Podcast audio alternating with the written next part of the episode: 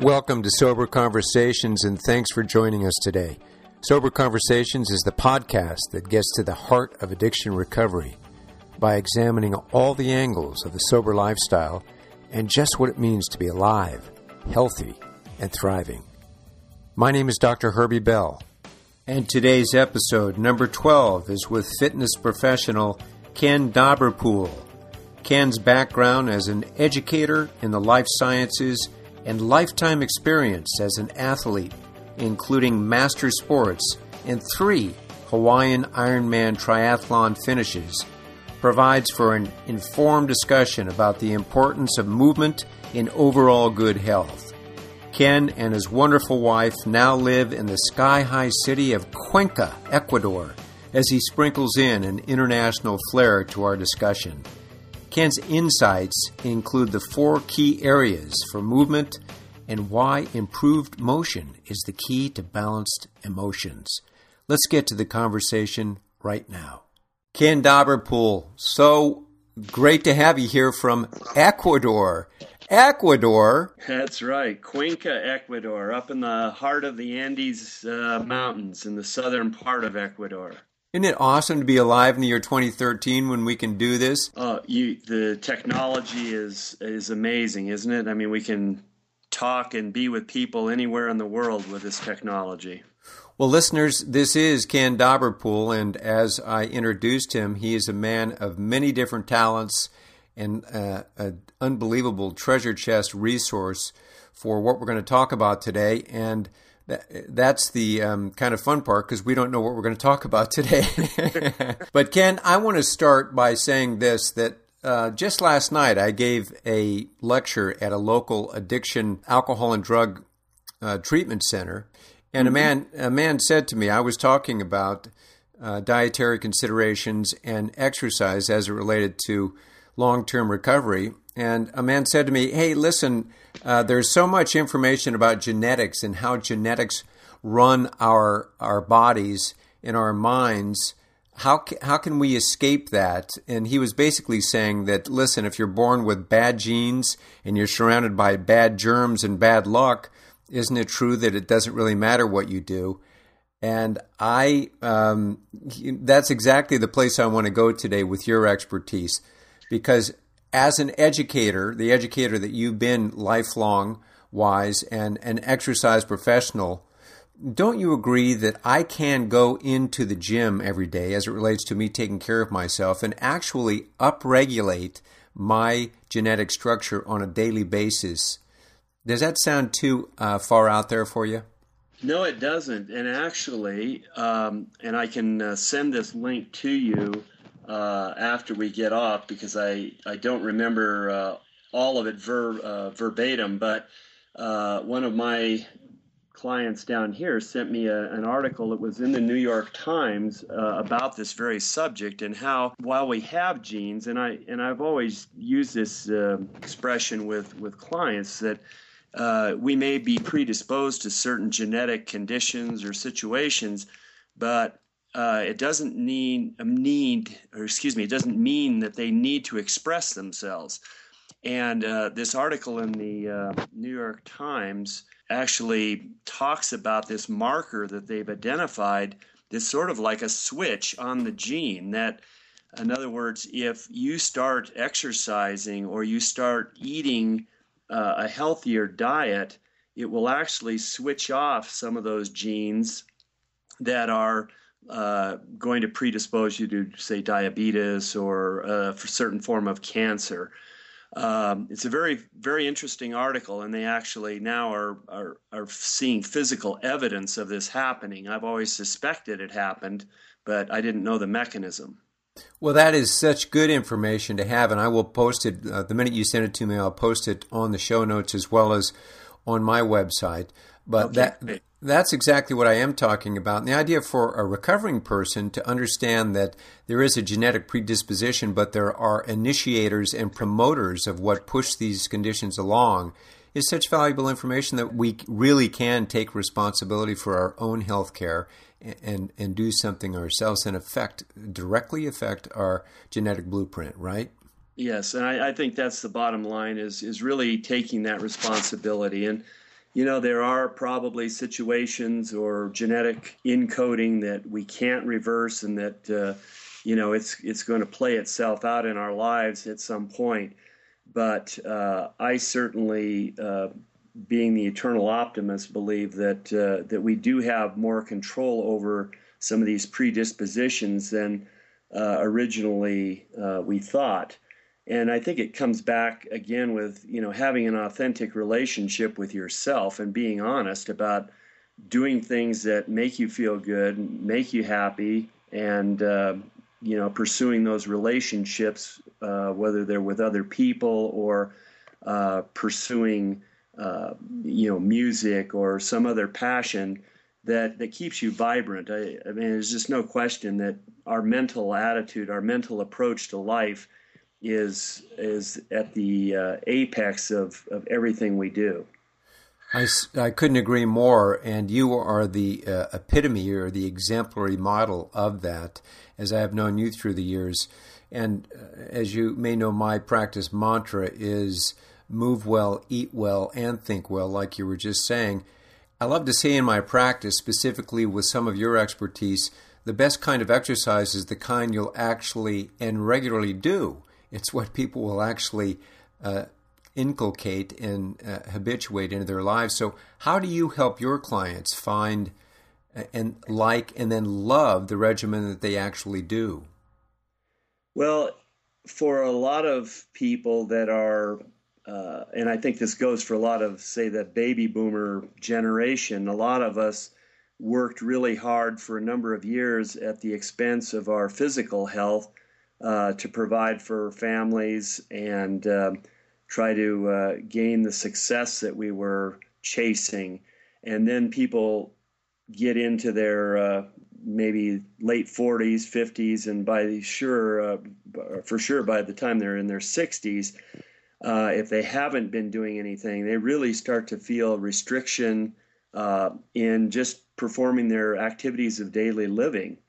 And so I think the key is first of all to get people moving in a way that uh, you know is is at least enjoyable to them. Uh, it takes a little bit of a buy-in to come into, uh, say, one of my exercises classes, or for people to go to a gym per se initially.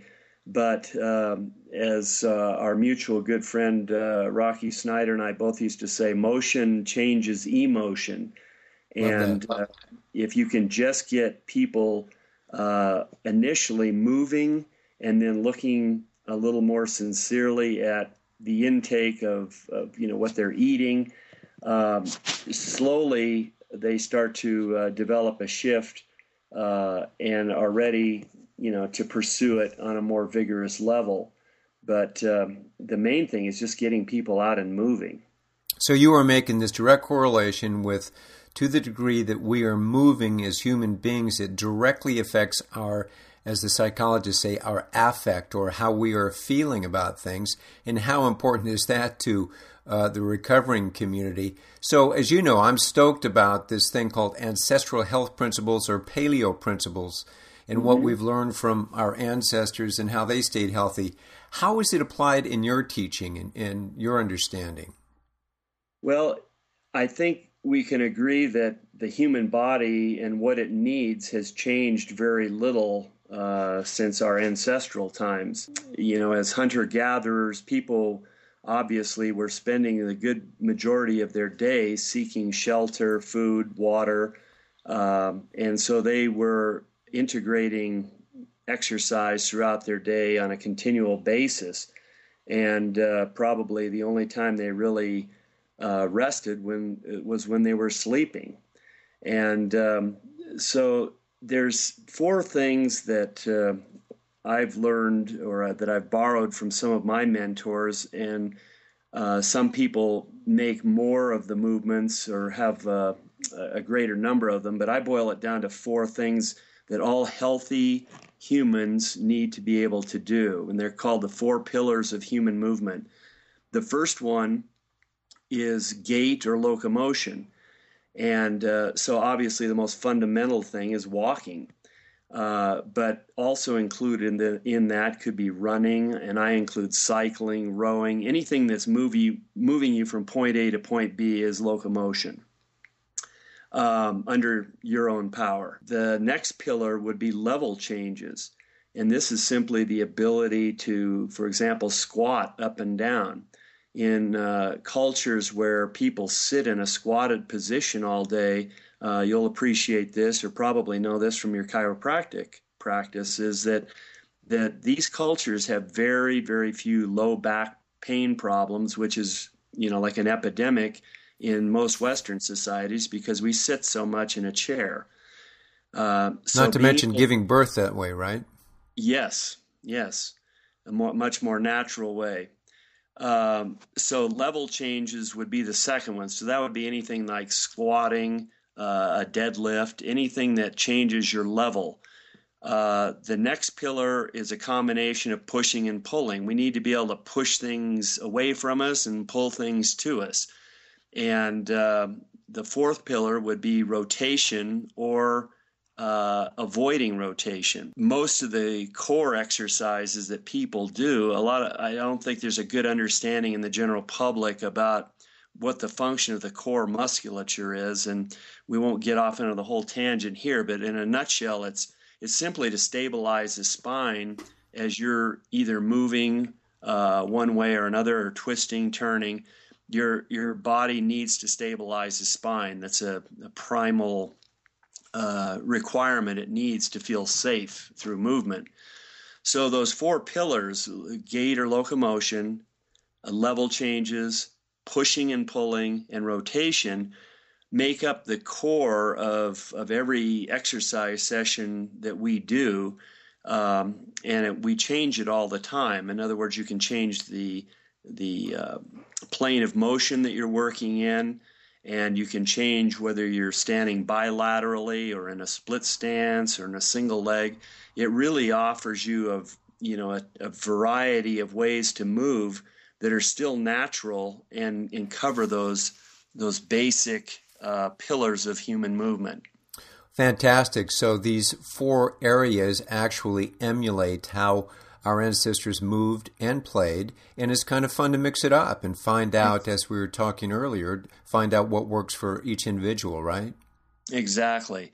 I mean, the rotational part for our ancestors was probably, for example, if you're throwing a spear, it's a ro- rotational movement, or throwing a rock.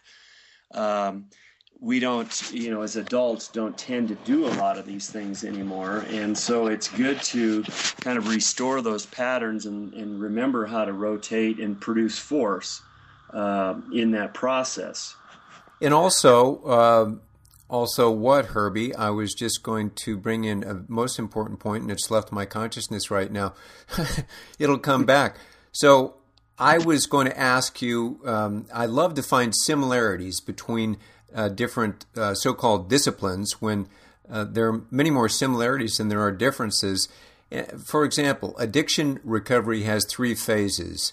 We call them uh, detoxification, stabilization, and then rehabilitation and continued care. So those three things need to occur for somebody really to get a handle on this this thing called addiction. And I was thinking about the work you do. Isn't that pretty much what you do with your clients? Well, uh, certainly yes. I think you know when you when you get a new person in, uh, I try not to uh, overwhelm them because it's oftentimes it's a it's a huge shift for them just to join a class uh, for example, and be with other people. Some of them uh, are maybe a little further along the continuum than others, and then they'll see people that are, are struggling with certain things like themselves. But you know, the the detoxification.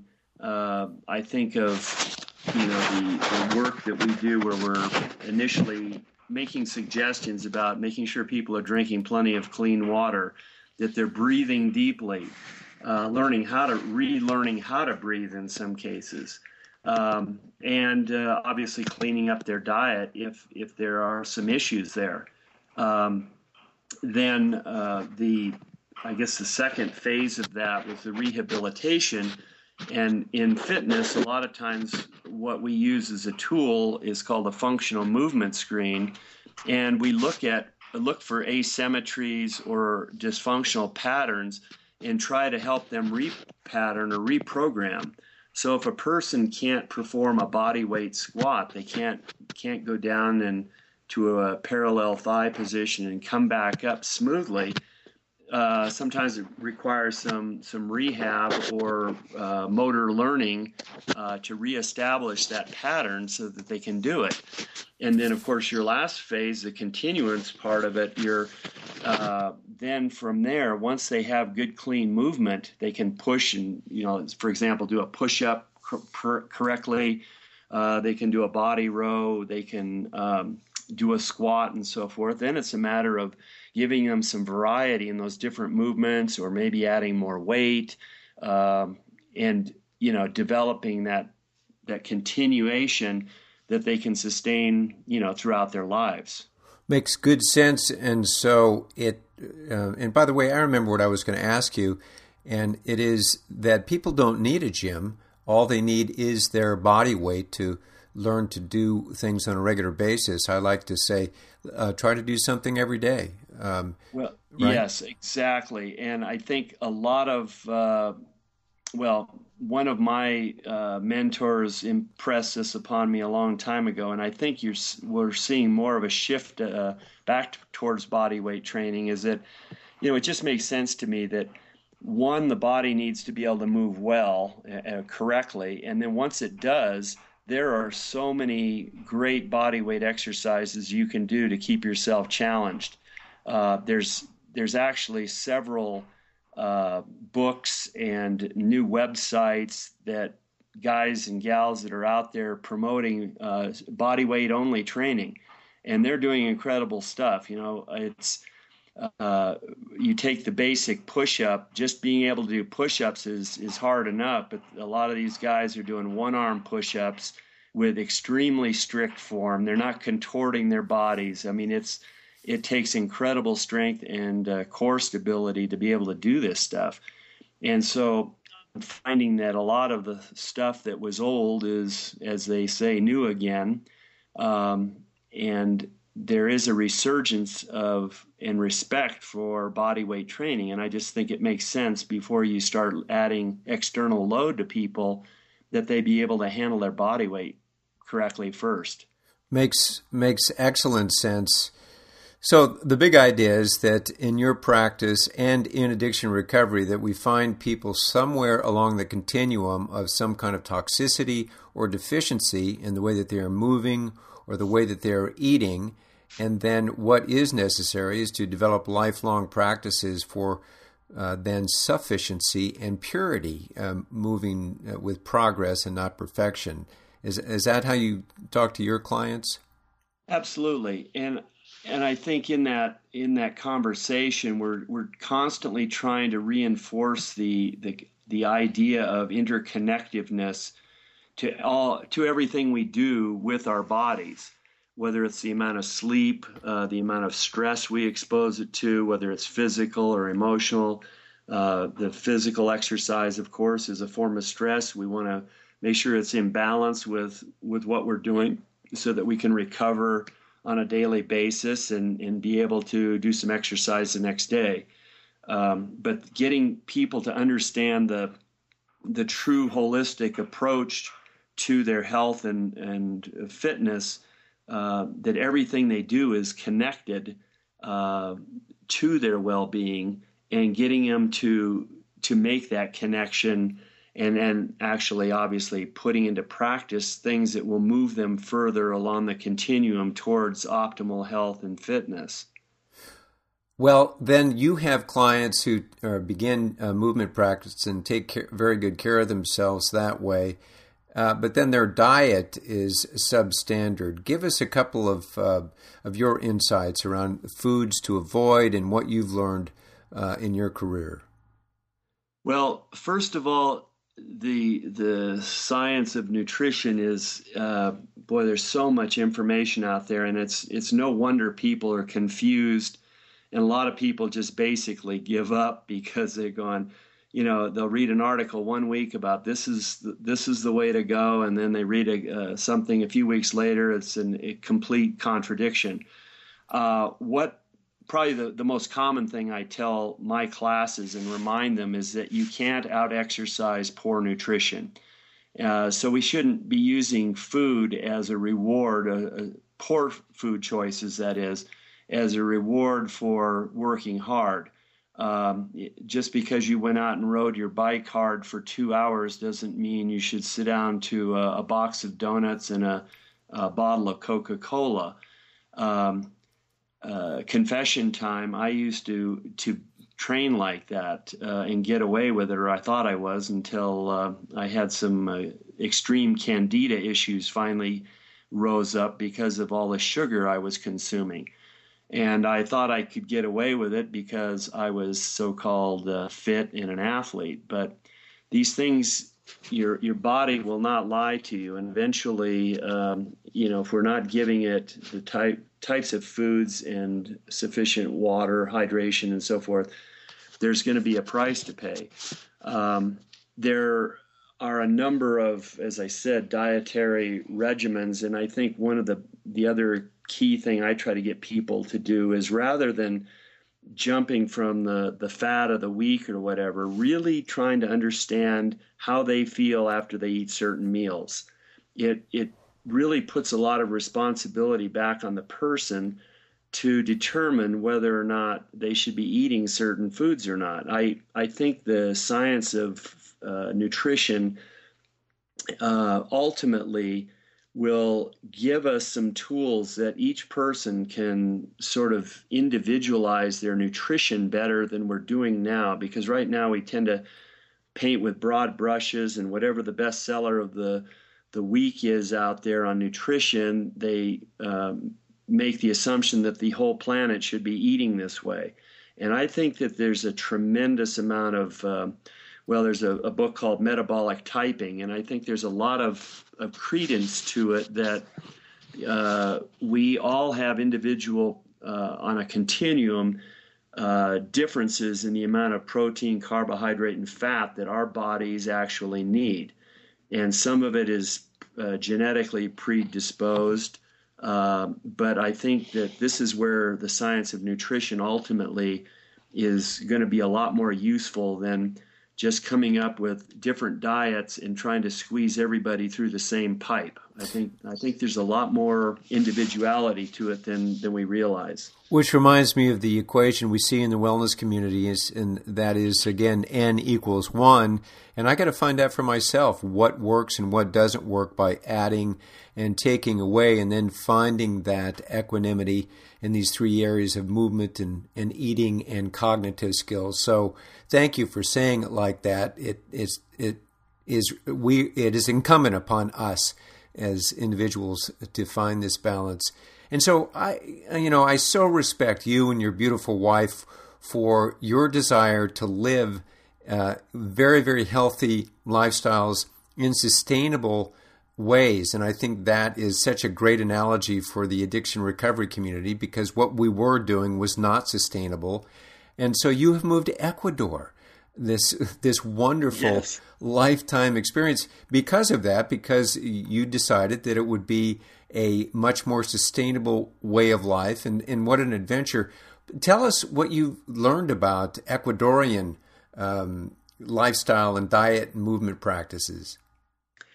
Well ecuadorian uh, cuisine is not known for um, its uh, shall we say uh, excitement. Uh, it's it's a pretty bland diet overall, and they're actually starting to experience in their populations a very uh, marked increase in diabetes. Um, it's the I guess you would say the typical the big meal of the day, the lunch, is uh, often a combination of just so much carbohydrate. They'll have bread, they'll have rice for sure, um, they, I think they eat more rice than Asian cultures. Uh, so they have rice, bread. They may have uh, choclo, which is a form of corn. And then uh, they'll wash it down. Typically, they'll have a bottle of uh, soda on the table, and everybody's drinking sugar water. Wow. So it's it's really amazing. They grow such an abundance uh, and variety of fresh fruits and vegetables. Uh, I mean, that's one of the things that attracted us to this culture.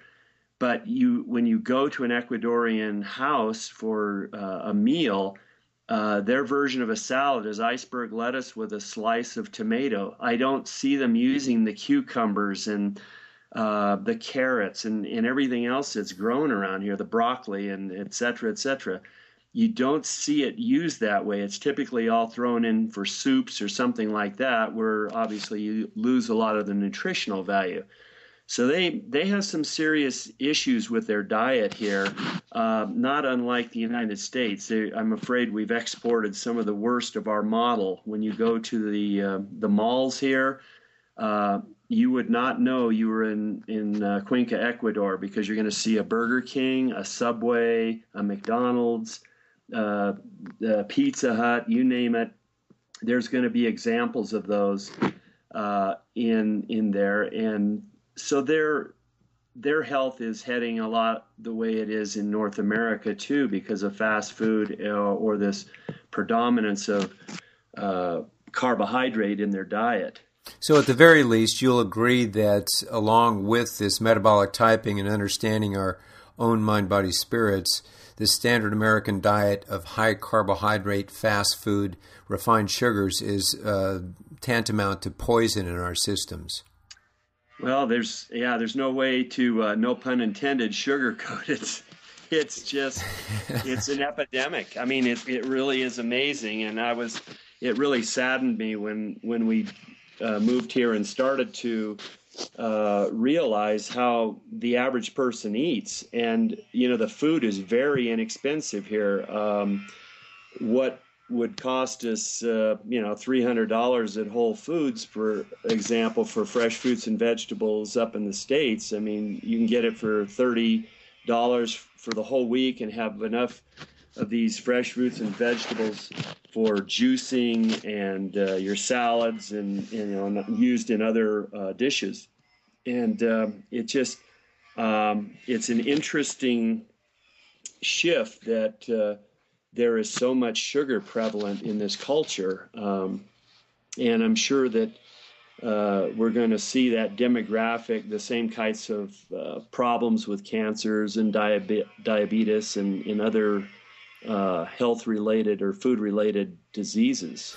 Well, I'm sure that you're going to make a difference one person at a time, and thank goodness you were there with this awareness. I'm wondering, I don't expect you to, to know this answer, but since this is a Sober Conversations episode, do you know uh, about the statistics for uh, addiction, uh, where they are in Ecuador? Do you hear much about that in local media? Well, actually, I did try to uh, Google some of that information before uh, our conversation the other day, and I and I think the the most recent uh, statistics I found were from 1995. So uh, either my uh, search capabilities are not very good, or there's just not a lot of information on it. But alcoholism is um, is very uh, common uh, and as you and I have kind of mentioned, I think it's sort of homogeneous across, across culturally. Um, there's just, uh, it's so available for most people. Now, alcohol in general is quite expensive here. For example, the the American liquors or American beers and so forth are, are very expensive.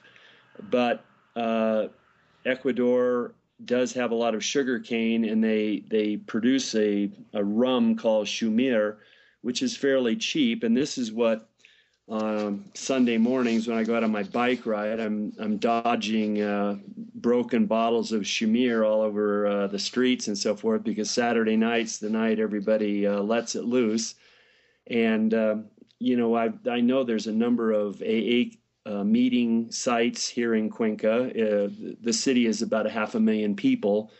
Um, and I know they also have, is it uh, Narconon, I believe? Yeah. But I would say the majority of the drug use is, uh, or substance abuse, would be alcohol related. Uh, we're surrounded by countries that grow and uh, process cocaine, but Um, I think because of the expense of it and so forth, it's uh, at least I don't, I haven't seen that many incidents or hear, heard of uh, that much usage. I think it's more alcohol related, um, and the pharmaceuticals and things like that are just not as uh, widely used, I don't think, by people.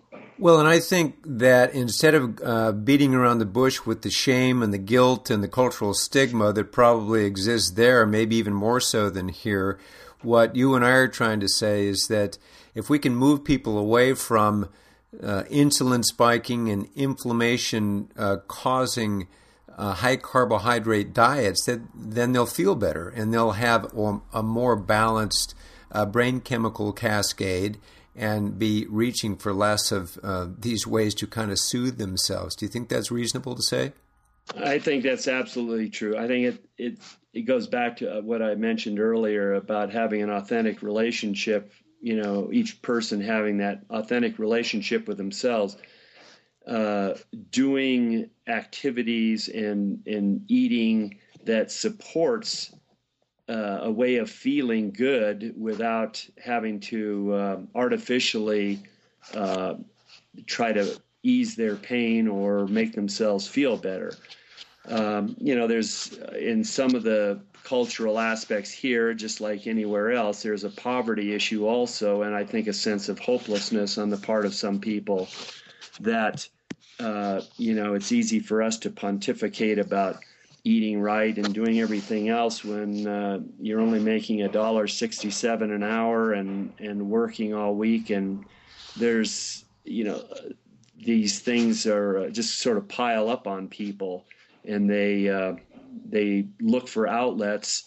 Uh, it would be nice if uh, you know they were able to do these shifts in consciousness that we're suggesting but it's the human human nature or human condition, I suppose, that occasionally people need to check out via uh, drugs or other substances.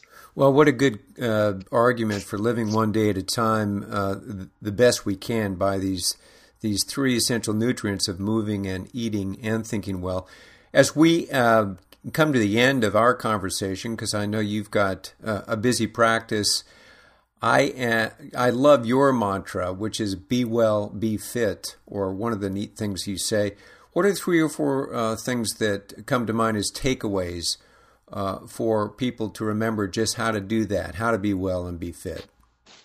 Well, again, I think it's uh, eating supportive, uh, what I refer to as supportive nutrition, and um, trying to uh, continue to find ways to do activities or eat in a manner that supports your personal growth. Um, I think that uh, most people eventually will find if they start to move, eat well, get plenty of rest, and uh, keep their stress levels low, uh, life gets life gets a lot easier. And uh, the other thing is that with my practice is that I'm doing small group training now. I don't do any one-on-one stuff. So there's an interactivity there or interconnectiveness between us, and people are are very supportive of each other. And I think having a support system, uh, like in the addiction recovery community, it's a vital part of it. And I think getting people uh, started in an exercise program, I think I think it requires the same type of support system to get people uh, traction as they as they begin their process or their journey. Um, it is because it's it does take a certain amount of discipline over time to uh, continually show up every day and uh, work your body and and enjoy that process. Well, as I like to say, let's make the addiction treatment community become the entire community because it's all the same community. However, we, uh, whatever portal of entry we get into taking better care of ourselves, it's Absolutely. all the same community. So I've got to tell you that your blog and your Zeal Center are fantastic online. You, I, I love to read your blog. You've always got three or four posts that uh, walk me around various uh, parts of my consciousness. Great takeaways. Tell people how they can connect with uh, Zeal Center and your blog and with you, Ken. Okay. Well, the blog is um, www dot zeal as in z e a l zest energy and life love it how we came up with that uh, zealcenter.com and then there's a, uh, uh, a link there or a button for uh, reading the blogs and they're all archived. I put a blog out once a week and typically the blog consists of a, an exercise or a discussion of an exercise or something related to exercise. And then I put in what I call an Ecuadorian sidebar, just sort of an observation of something I've seen uh, or experienced living here that's maybe would be interesting to other people uh, that have not lived in this culture. And then um, a lot of my uh, readers will send me um, things of various amusement that I'll post up a, a video or something uh, that's totally unrelated, just shows my sick sense of humor.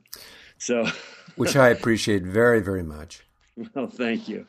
So, uh, yeah, I, w- I would love to have uh, anyone who's interested uh, check into that. And um, there's a link there where they can click, and I can put them on the list, and they'll they'll receive the blog on a regular basis. Good deal. And Ken, I can't thank you enough for the fantastic work that you and your beautiful bride are doing in the world. Will you please give her my love? I certainly will, and uh, likewise to Myra. And we have to find a way to paddle out together. We're um, we're connected to the same ocean, but we, we've got to find a way to meet in the middle somewhere. Well, as um, if let's see, if you read last week's blog, I finally got back in the water after almost three years, Herbie. I can't believe it's been that long. But uh, I paddled out at Montanita, and um, uh, the waves weren't that great, but uh, I still remembered how to do it, and it was uh, a lot of fun. And I think we're going to find a way to to try to spend more time down on the uh, in the coastal environment, and uh, we're looking forward to that. Well, as you might say to me, if you don't go, you won't know, bro. So thanks for the inspiration. And yes. Ken Dobberpool, you are uh, a fantastic man who uh, walks his talk. Thank you very much for being with us at Sober Conversations. Thank you, Herbie. You're doing great work as well, and I, I support uh, 100% what you're doing out there. And I, I hope it's it's I well I know it's helping a lot of people. You, you take care, bro. Okay, we'll talk soon. Muchas gracias, mi hermano Ken Dobberpool, for your time and keen insights about how, well, about how motion improves emotions, among many other nuggets of wisdom. Listeners, you can find Ken at www.zealcenter.com. That's Z E A L, where ZEAL is an acronym for Zest, Energy, and Life. Ken and his wife definitely add life to our world. As ever, I'm Dr. Herbie Bell, and you can find me on the web at recoveryhealthcare.me, that's .me, or facebook.com slash recoveryhealth. Thank you for listening, and do us a favor by going to iTunes and giving a rating and a review, because all great beginnings start with a conversation. Here's to next time, and in the meantime, move eat, and think well.